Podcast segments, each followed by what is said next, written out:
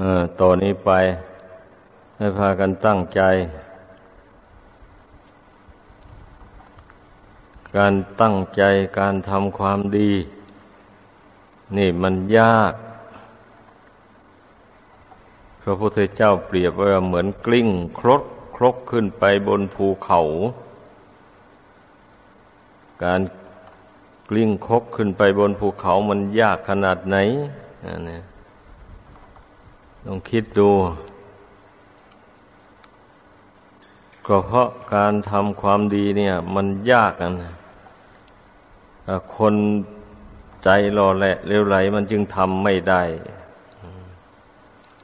คนทำความดีได้ล้วนแต่มีใจเข้มแข็งกล้าหาญกล้าสละความชั่วออกไปได้ ถ้าไม่สละความชั่วออกไปก่อน มันก็ทำความดีไม่ได้เพราะดีกับชั่ว มันเป็นศัตรูกัน ใครมีกำลังเหนือกว่ากัน มันก็เอาชนะอีกฝ่ายหนึ่งได้ ต้องสังเกตด้วย ยกตัวอย่างให้ฟัง เช่นเมื่อความหมั่นความขยันเกิดขึ้นมา แล้วอย่างนี้ความเกียดคร้านมันก็หายไป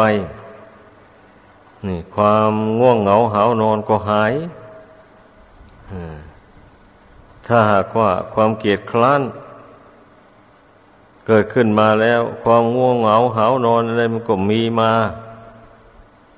นั่น ความมันขยันก็หายไป ลองสังเกตดูสิ ดีกับชั่ว มันเป็นศัตรูกันอย่างนี้แหละ ทีนี้จิตใจของบางคนน่ะ มันไปยินดีชอบพบกับความชั่วคือกิเลสเบงัน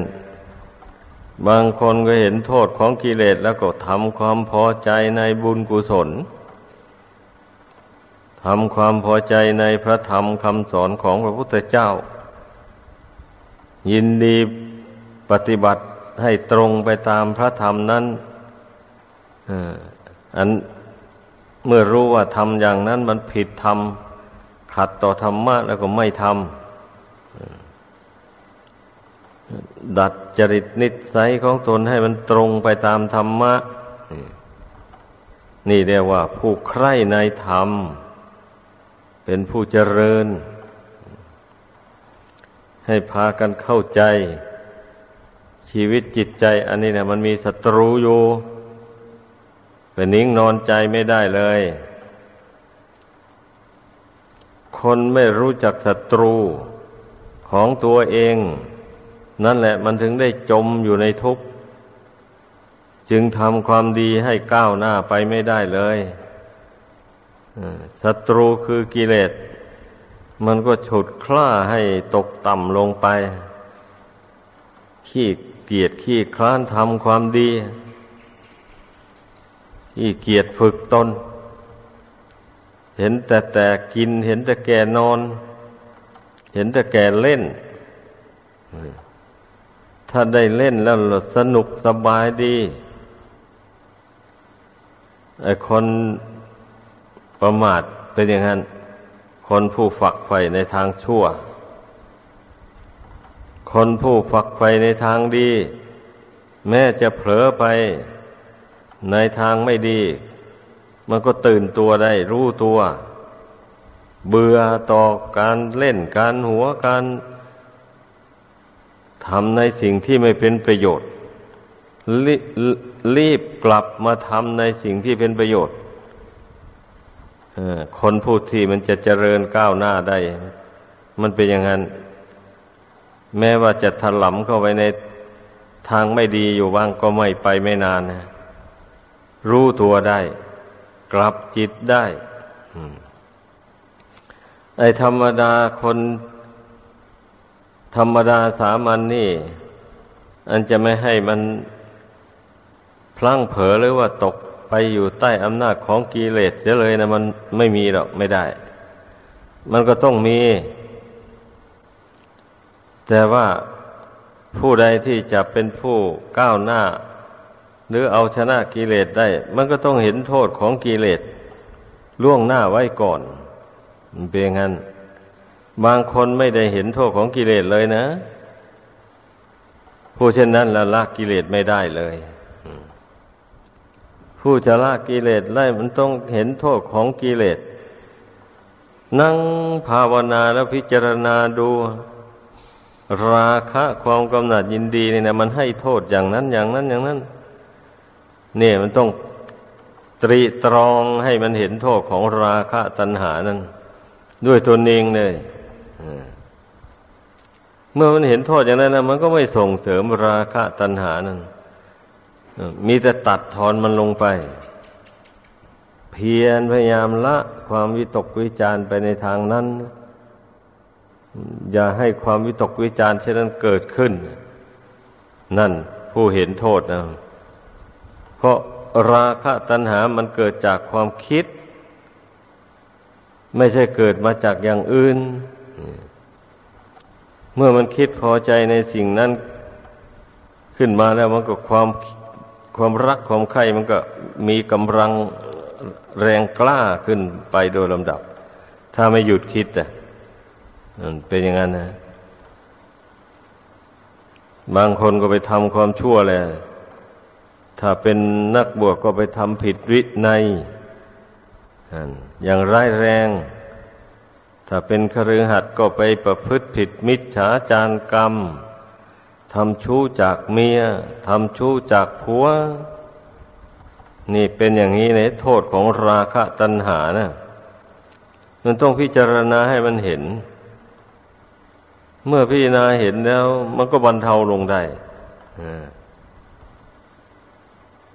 แม้โทสะก็เหมือนกันนะ คนส่วนมากนะมันนิ่งนอนใจอะ มันไม่ได้นั่งนึกตึกตรองพิจารณาถึงความชั่วที่มีอยู่ในตัว ความโกรธมีอยู่ก็ปล่อยให้มันมีอยู่นั่นเมื่อเวลามันยังไม่มี อารมณ์ชั่วมากระทบกระทั่งเข้า มันก็ยังไม่เกิดขึ้น ดูเหมือนคนเป็นคนใจดี คนใจบุญเวลามีเรื่องชั่วกระทบเข้ามาแล้ว ความโกรธนั้นมันตื่นตัวแหล้วมันกำเริบขึ้นมาวันนี้ ไม่ใช่เป็นคนใจดีแล้ววันนี้ กลายเป็นคนใจดุร้ายไป นี่ เราต้องสังเกตดูที่ไม่ว่าคนอื่นอะตัวของเราเองแต่ละคนนี่นะมันมีศัตรู เมื่อเมื่อสู้กับศัตรูไม่ได้ มันก็ตกอยู่ใต้อำนาจของมันก็ต้องประพฤติไปตามมัน นี่มันเป็นอย่างนั้นทีนี้ผู้ใดมาเห็นโทษแห่งความโกรธนั้นแล้วก็พยายามสำรวมระวังจิตใจตัวเองเสมอเสมอคอยระมัดระวังอารมณ์ที่ไม่ดีต่าง ๆ มันกระทบกระทั่งมารู้เท่าเอาทัน ไม่ยึดไม่ถือเอาไว้ กำหนดละทิ้งไปเลยอย่างนี้ ความโกรธมันก็ไม่ได้เกิดขึ้น เพราะมันไม่มีเชื้อนอกจากความระวังจิตใจอย่างว่านี่เราก็เจริญเมตตาให้มาก ๆ แต่ละวันแต่ละคืน ก็เคยแสดงเรื่องเมตตาเนี่ย มาบ่อย ๆ เพราะว่า มันเป็นคุณธรรมสำหรับบรรเทาความโกรธความพยาบาท ถ้าไม่แสดงอย่างนี้แล้ว มันก็แห่งไกลอะ ไกลอุบายที่จะมาละความโกรธความมยาบาทนี้ไปเรื่อยๆ ดังนั้นจึงพยายามชี้แจงให้ผู้ฟัง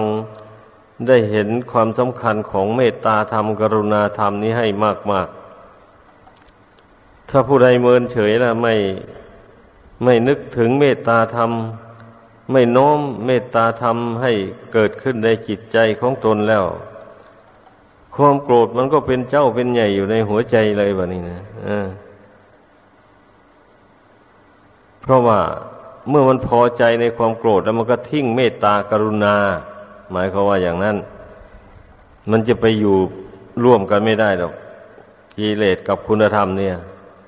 ถ้าอย่างหนึ่งเข้าไปอยู่แล้วอย่างหนึ่งก็ต้องถอยออกไปอ นั่นแหละเมื่อผู้ใดพอใจในเมตตากรุณาธรรมแล้วก็มันนึกมันน้อมเมตตาธรรมนี้ให้เกิดขึ้น ในใจเสมอเสมอไปแล้วไอ้ความโกรธมันก็ห่างออกไปแล้ววันนี้ ถอยออกไป พร้อมทั้งมีสติสัมปชัญญะระมัดระวัง เรื่องชั่วมันจะกระทบกระทั่งมาประกอบกันไปด้วยมีคุณธรรมประจำใจด้วยอย่างนี้นะ เช่นนี้แล้วมันก็บรรเทาความโกรธได้จริง ๆ นี่ ให้พากันเข้าใจ คนส่วนมากมันมันนอนใจอะ มันประมาทเมื่อมันไม่มีเหตุอันชั่วกระทบกระทั่งมา นึกว่าตนดี ตนเป็นคนใจดี ก็มีแต่เพลินเรื่อยไปไม่ได้นั่งสงบจิตเพ่งพินิษพิจารณาดู กิเลสในใจ อันนี้มันมีอยู่หรือไงไม่ได้ทบทวน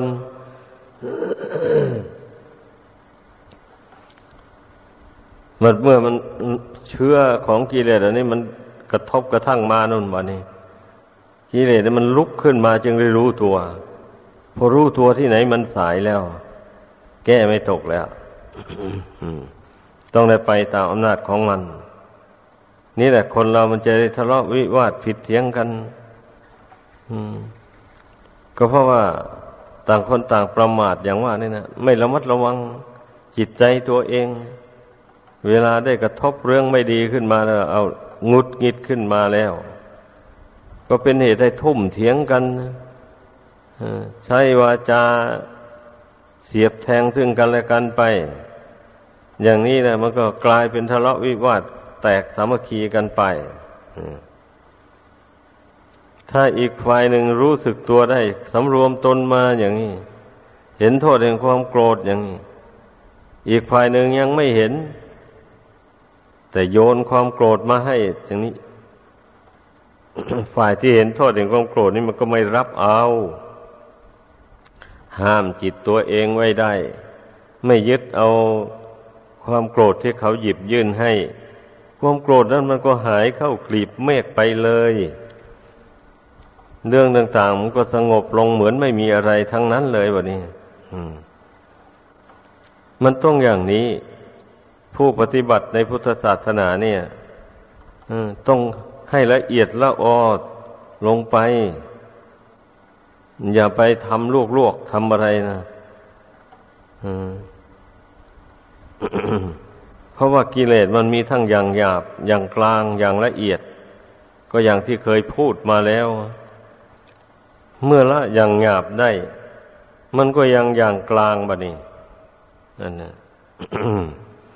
อย่างกลางนี่มันเป็นแต่ความคิด มันไม่ได้ถึงกับว่าไปแสดงออกทางกายทางวาจา ให้เข้าใจ ส่วนอย่างหยาบนั่นน่ะ เมื่อมันเกิดขึ้นในจิตใจแล้วมันแสดงออกทางกายทางวาจา ทางกายเช่นฆ่าสัตว์ อย่างเงี้ย หรือว่าไม่ถึงฆ่าก็ทุบตี หรือไม่ถึงบานก็แสดงกิริยาหยาบโลนทำท่าจะทุบจะตีคนอื่นอะไรทำนองนี้นะอันแล้วก็ไปดื่มเหล้าเมาสุรา มันก็เอากายนี่นะไปทำนะ เอาปากนั่นนะดื่มเข้าไปปากมันก็เป็นส่วนหนึ่งของร่างกายนั่นเนี่ย พูดถึงกิเลสอย่างหยาบมันมีอย่างนี้นี้ทีนี้ทางวาจาบะนี่ทางวาจานี่ก็เมื่อความโกรธมันเกิดขึ้นแล้ว มันก็แสดงวาจาหยาบโลนต่าง ๆ นานาออกไป ทิ่มแทงจิตใจผู้อื่นให้เจ็บอกเจ็บใจ หรือมิฉะนั้นก็พูดเท็จออกไปโดยจิตจงใจทีเดียว ในเมื่อความโกรธมันหนาแน่นขึ้นแล้ว มันไม่กลัวแล้ว มันไม่กลัวบาปกรรมอะไรเลยอ่ามันเป็นอย่างนั้น นี่ประเภทของกิเลสที่หยาบหยาบอีกอย่างหนึ่งก็ไปประพฤติผิดมิจฉาจารกรรมก็กายนั่นแหละทำนี่นี่เรียกว่า ใจมันสร้างกิเลสอย่างหยาบให้เกิดขึ้น มันแสดงว่ามันละกิเลสอย่างหยาบในหัวใจไม่ได้ มันจึงได้ทำชั่วด้วยกายด้วยวาจาทีนี้ส่วนกิเลสอย่างกลางเนี่ยหรือที่ท่านเรียกว่านิวรณ์ห้าเนี่ย เช่นความรักอย่างนี้มันก็เพียงแต่คิดขึ้นในใจเฉย แต่มันไม่ถึงกับไปแสวงหาทางกาย ทางวาจา พูดมายาสาไถอะไรต่ออะไรอย่างนี้นะ ไม่ไม่เป็น เป็นแต่เพียงความคิดความรู้สึกนึกคิดขึ้นในใจ เฉยๆต้องให้เข้าใจลักษณะอาการของกิเลส ความโกรธความพยาบาทก็เหมือนกันนะ เพียงแต่คิดอยู่ในใจขุนใจอยู่ในภายในใจเฉย ไม่ถึงกับแสดงออกทางกายทางวาจาแล้วก็ความง่วงเหงาหาวนอนมูนี่ มันก็มีแต่ง่วงเหงาหานอน ไม่ได้ไปเบียดเบียนใคร อันนี้นะแล้วความที่จิตฟุ้งซ่านลำคาญ หมู่นั้นก็มันมันจะเป็นแต่คิดลอยลอยไปอย่างนั้นเฉยๆ ไม่ถึงกับว่าจะคิดไปฆ่าไปเบียดเบียนใครต่อใครอย่างรุนแรงเหมือนอย่างกิเลสชั้นหยาบๆนั้น อย่างนี้นะ คิดลอยลอยเสียใจไปบ้าง ดีใจไปบ้าง คิดไป แต่ไม่ถึงกับลงมือจะไปเบียดเบียนบุคคลอื่น และสัตว์อื่นได้ เนี่ย จิตฟุ้งซ่านไอ้กิเลสอย่างอย่างกลางนี่นะมันขนาดนั้นนะเดี๋ยความสงสัยลังเลในเรื่องบาปบุญคุณโทษต่างๆหมดนี้ก็ มันก็สงสัยไปอยู่งั้นเนี่ยแต่ไม่ถึงกับว่าปฏิเสธ ว่าบาปไม่มีบุญไม่มีไปเสียเลย เพียงแต่แค่สงสัย เมื่อได้ไถ่ถามท่านผู้รู้ทั้งหลาย ท่านผู้รู้ได้ชี้แจงเหตุผลต่าง ๆ ให้ฟังเข้าใจได้แล้วก็หายสงสัยไป หรือมิฉะนั้นตัวเองก็สามารถแก้ความสงสัยตัวเองได้ โดยน้อมเอาธรรมะที่ตนเรียนมานั้นมาเทียบ กับความคิดเห็นของตน เมื่อเมื่อความเห็นของตนไม่ตรงต่อธรรมะที่ถูกต้องนั้นแล้วก็แสดงว่าความเห็นของตนใช้ไม่ได้ มันก็ละความเห็นผิด อันนั้นเสียมาดำเนินตามความเห็นที่ถูกต้องตามทำนองครองธรรมไป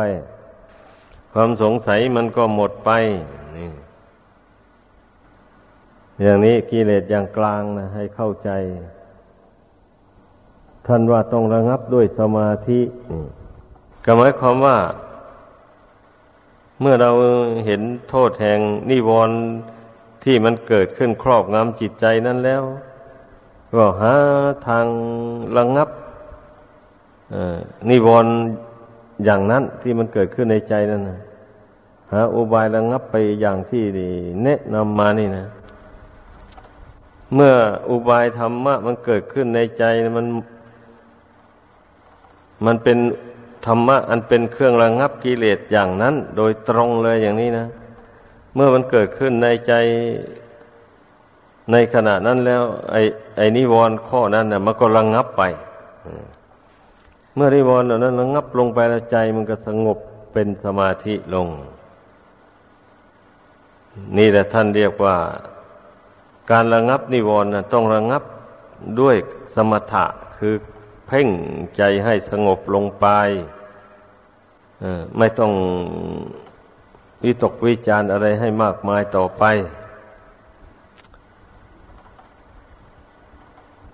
ทีนี้เมื่อนิวรณ์รธรรมอันเป็นกิเลสอย่างกลางนี่ มันสงบลงไป มันก็ยังเหลืออยู่กิเลสอย่างละเอียดที่ท่านเรียกว่าอนุสัย มันนอนนิ่งอยู่ในจิตใจนั่นใจสงบอยู่มันก็สงบอยู่กับใจนั้น มันยังไม่แสดงอะไรออกมา นี่มันเป็นอย่างนั้น ทีนี้ต่อเมื่อจิตนั้นถอนจากสมาธิแล้วอกิเลสอย่างละเอียดนั้นมันจะโผล่ขึ้นมามันเป็นอย่างนั้นพอมันโผล่ขึ้นมาเราก็เจริญปัญญาต่อวันนี้น่ะ เช่น เช่นความรักอย่างนี้มันก็เกิดขึ้นเบาๆ บางทีแทบจะไม่รู้เรื่องเลยก็มี ถ้าไม่พิจารณาให้ละเอียดความชังก็เหมือนกันนะกิเลสชั้นละเอียดเป็นอย่างนั้นต้องอาศัยปัญญาอันละเอียด มันจึงมองเห็นได้ปัญญาอันละเอียดจะเกิดขึ้นได้ ก็เพราะอาศัยสมาธิ เมื่อเราทำสมาธิให้แน่วแน่ลงไปเท่าใด ปัญญาอันละเอียดมันก็ย่อมเกิดขึ้นเท่านั้น ก็เห็นกิเลสอันละเอียดได้ เมื่อเห็นมันได้ก็ละมันได้ แต่ว่ากิเลสอันละเอียดนี่มันเหนียวแน่นจริง ๆ มันจะต้องเป็นอรหัตตมรักอรหัตตผลนนตัดขาดไปเลย มันเป็นอย่างนั้น ถ้ายังไม่ถึงอรหัตตมรักอรหัตตผลแล้ว มันก็ต้องมีอยู่อย่างนั้นแหละแม้จะได้บรรลุมรรคขั้นที่หนึ่งที่สองที่สามไปอย่างนี้ไอ้กิเลสชั้นละเอียดมันก็ยังมีอยู่ตามอริยมรรคนั่นนั่นแหละ เพราะอริยมรรคนั้นยังตัดไม่ขาด มันก็มีอยู่ แต่มันไม่ถึงกับว่า จะไปให้จิตใจเป็นทุกข์เดือดร้อนเอาอย่างรุนแรงกิเลสชั้นละเอียดนั่นนะมันจะเป็นเพียงเครื่องใจมันคล้องอยู่ในอารมณ์มันหลุดไปไม่ได้ มันเพียงแต่คล้องอยู่เท่านั้นเองนะ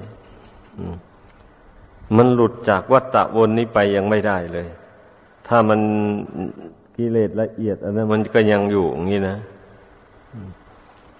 ดังนั้นนะพระพุทธเจ้าสอนให้ใช้อุบายปัญญาเพ่งพินิจพิจารณา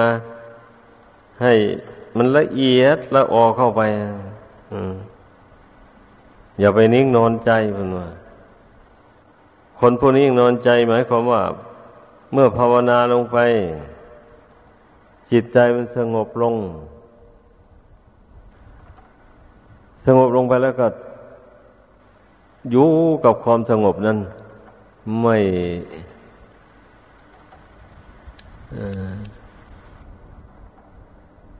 ไม่คิดไม่วิจารณ์อะไร นั่นนะไม่แยกแยะอะไร ให้แจ่มกระจ่างขึ้น ให้เข้าใจ แบบนี้เรียกว่า มันไม่มีทางที่จะกำจัด อนุสัยกิเลส อันนอนนิ่งอยู่ในจิตใจนั้นได้ เมื่อใจมันสงบลงไปแล้วอย่างนั้น เราก็สังเกตดูจิตนี่ว่ามันสงบจริง โดยที่เราไม่ต้องได้ข่มมันไว้เลย อันธรรมดาใจที่มันสงบ มันวาวางอารมณ์ต่าง ๆไปหมดแล้วนะไม่ถึงก็ต้องได้ไปควบคุมไปสะกด จิตไว้อยู่นั้น ไม่ใช่ มันถ้ามันถ้ากลอยตัวอยู่โดยลำพังอย่างนั้น มันไม่คิดไม่ปรุงไม่แต่งอะไร อืม มันอิ่มอารมณ์ทั้งหลายแล้ว เนี่ย ใจอย่างนี้แหละจึงเหมาะสมที่จะเจริญปัญญาเราก็กำหนดใจอย่างนี้แล้วบะนี่ย เพ่งพิจารณา ราคะโทสะโมหะ อันละเอียดสุขุม เข้าไปให้มันรู้มันเห็นเมื่อรู้มันแล้วก็กำหนดละมันไป แต่ถ้าหากว่าอริยมรรคไม่สมบูรณ์บริบูรณ์ มันก็ละไปได้ชั่วคราว ชั่วระยะหนึ่งเผลอๆมันก็เกิดขึ้นมาอีก ไม่ใช่ละทีเดียวแล้วมันขาดไปเลยไม่ใช่ภาวนาทีใดทำใจสงบลงไปแล้วเราก็ค้นเราก็เพ่งพิจารณา นี่ ให้มันละเอียดละออเข้าไปอันนี้เหมือนอย่างเขาดูแผนที่ของประเทศหรือของโลกนั่นแหละ ตอนดูทีแรก ดูนครหลวงมันอยู่จุดไหนอย่างนี้มันก็มันก็ง่ายดีอะแล้วดูจังหวัดล่ะนี่ก็ง่ายดูไปนั่นจังหวัดนั้น นั่นจังหวัดนั้น เอาวันนี้ ดูแต่ละจังหวัดมีกี่อำเภอวันนี้ลำดับอำเภอไปวันนี้ เอาละเริ่มยุ่งยากขึ้นไปแล้ว เพราะมันมีหลายอำเภอแต่ละจังหวัดเมื่อรู้จักอำเภอ แล้วอย่างนี้ว่าจังหวัดนี้มีอยู่สิบอำเภออย่างนี้นะเอาวันนี้ไปลำดับอำเภอหนึ่งมีกี่ตำบลบะนี่มันก็ยิ่งยุ่งยากเข้าไปอีกเมื่อรู้ว่าอำเภอนี่มีหกตำบลอย่างนี้เอาเอาตำบลหนึ่งเนี่ยมีกี่หมู่บ้านบะนี่เนี่ย มันก็ยุ่งเข้าไปกว่านั้นอีกต้องลำดับหมู่บ้าน เอาหมู่บ้านหนึ่งหนึ่งอย่างนี้มีกี่หลังคาเรือนนั่น มันต้องได้แยก แยะต้องได้สำรวจกันเอาละเอียดละออหมู่บ้านนี่มีอยู่ร้อยหลังคาเรือน แล้ววันนี้มีคนอาศัยอยู่ในร้อยหลังคาเรือนนี่กี่คน รวมหมดละ สมมติว่ามีอยู่พันคนอย่างนี้แล้วมาแยกออก แต่ละครอบครัวหนึ่งหนึ่งมีมีอยู่กี่คนอย่างนี้แหละ มันละเอียดเข้าไปละเอียดเข้าไปเรื่อยๆเข้าไป จนถึงอาชีพ จนถึงความเป็นอยู่อะไรตัวอะไรไปนั่นความละเอียดของโลกภายนอก มันก็ก็เป็นอย่างนั้นนะมันนี่ความละเอียดของภายในจิตใจนี่ มันก็ยิ่งละเอียดกว่านั้นไปอีกซ้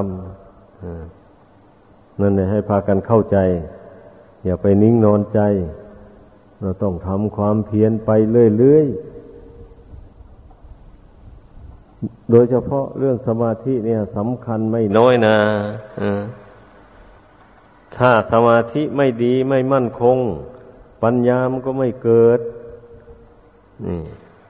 อันปัญญาเกิดจากการเรียนการจำเฉยนี่ มันเอามาละกิเลสยังไม่ได้ ละได้ก็แต่ส่วนหยาบๆอย่างว่านั่นแหละ ส่วนที่จะละกิเลสอย่างละเอียดลงไปนี่ มันต้องละได้จากการทำจิตให้เป็นสมาธิเจริญสมาธิให้ชำนิชำนาญให้มั่นคง จริงๆ จึงมาเจริญปัญญาอันละเอียดสุขุมไปได้